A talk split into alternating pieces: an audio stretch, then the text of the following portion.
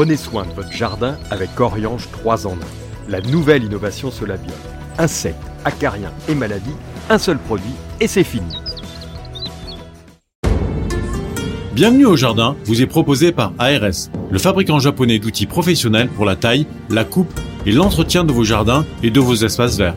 Vous avez besoin d'un avis, d'un conseil? Consultez-nous sur notre site www.ars-france.fr. Patrick, Roland, racontez-moi une histoire de plante, de jardin ou de jardinier. Pour cette histoire botanique, j'ai une sorte de coup de cœur. Parce que c'est une des plantes les plus mythiques que l'on va essayer de vous présenter et de vous raconter. On a eu l'occasion, il n'y a pas longtemps, de vous présenter l'arôme titan, qui est la plus grande inflorescence. Et là, on va vous parler de la plus grosse fleur, fleur unique du monde végétal, à savoir le Rafflesia. Alors, je devrais dire les Rafflesia parce qu'il y en a plusieurs, une vingtaine, je crois, d'espèces. Mais Rafflesia arnoldi, c'est une plante de dingue.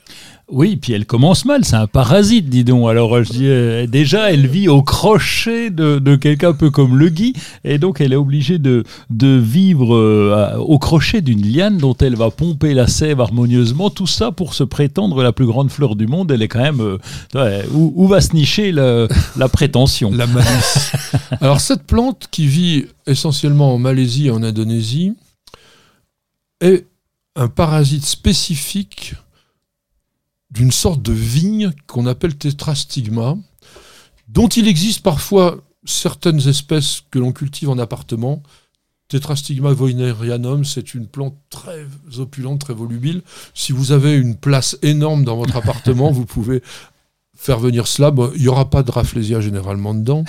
Parce que quand je dis dedans, c'est pas pour rien.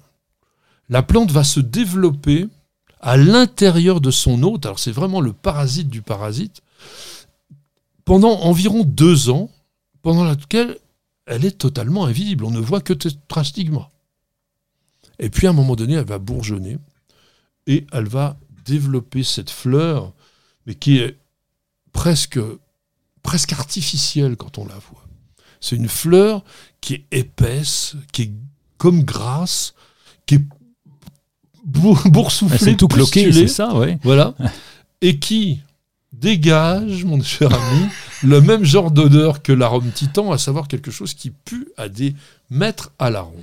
Et donc c'est ça la plus belle fleur, enfin la plus grosse, parce que pas la plus belle quand même. Hein. Mais elle est très belle. Elle est très très belle. Elle est, elle est, elle est unique dans sa forme. Il n'y a rien qui lui ressemble. Parce qu'en plus, au milieu, il y a comme une sorte de grosse bouche. On a l'impression que cette fleur, elle veut vous avaler.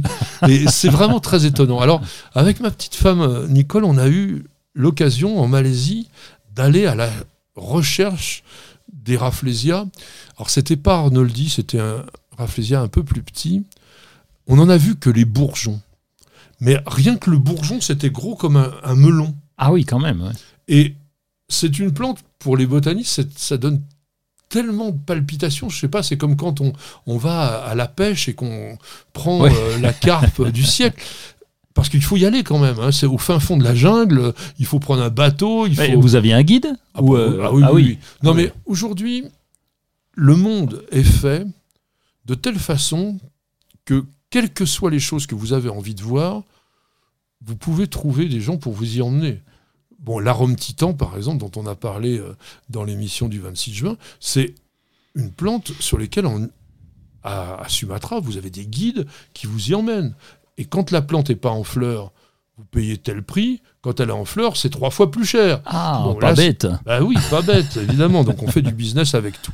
Alors pourquoi Rafflesia? Moi, je voulais quand même qu'on reparle de ça, parce que l'histoire, hormis ce côté un peu extraordinaire de la plante, c'est de trouver aussi son nom. En 1818, vous avez un naturaliste britannique qui s'appelle Joseph Arnold, qui était gouverneur de Sumatra, qui se balade dans une forêt et qui découvre cette plante. Donc, Arnoldi, on lui a donné pour lui rendre hommage. Et pourquoi Rafflesia? Eh bien, Rafflesia pour honorer une autre personne qui s'appelait Sir Thomas Stamford Raffles, qui était le chef de l'expédition où il y avait Arnold, et qui d'ailleurs, le pauvre malheureux, il est mort quelques mois plus tard d'une fièvre horrible qu'il avait attrapée dans ses forêts. Et Raffles, lui, c'était un militaire, c'était un naturaliste également, et qui avait la particularité, enfin, ou du moins qui a eu la particularité de créer tout simplement Singapour.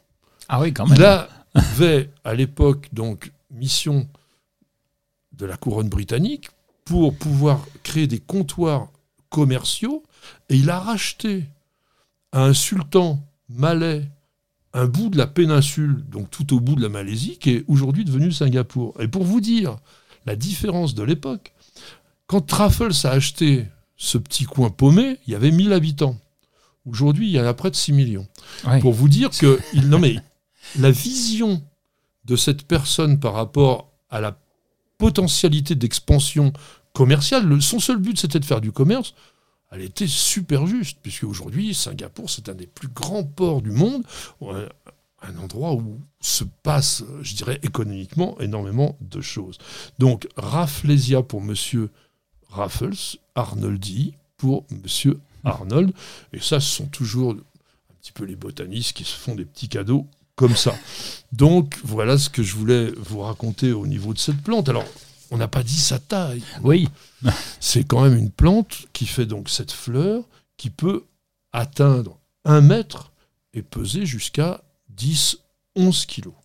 Alors, il y en a des petits, des rafflésias. Par exemple, Maniana, le rafflésia de Mani, il fait une fleur de 20 cm. Alors, ils sentent autant que l'un comme l'autre. Hein. Ils Ils, sentent- ils- ils puent, quoi. non, mais on il peut pue, le dire. il pue pour Ouais. une seule et unique raison, c'est qu'ils sont pollinisés par des insectes qui sont nécrophages. Donc, ça Ah sent le cadavre, tout simplement parce qu'il faut que l'insecte puisse être attiré. C'est ce que l'on avait aussi expliqué dans une précédente émission, à savoir les stratégies de pollinisation que les plantes peuvent développer. Alors ça se fait pas comme ça, c'est sur des millénaires, voire sur des centaines de milliers d'années que cette coévolution se fait. C'est que d'un côté, vous avez la plante qui a besoin de l'insecte, et de l'autre côté, l'insecte a besoin de la plante, parce que généralement, il s'en nourrit, ou il fait ses petits dedans, etc.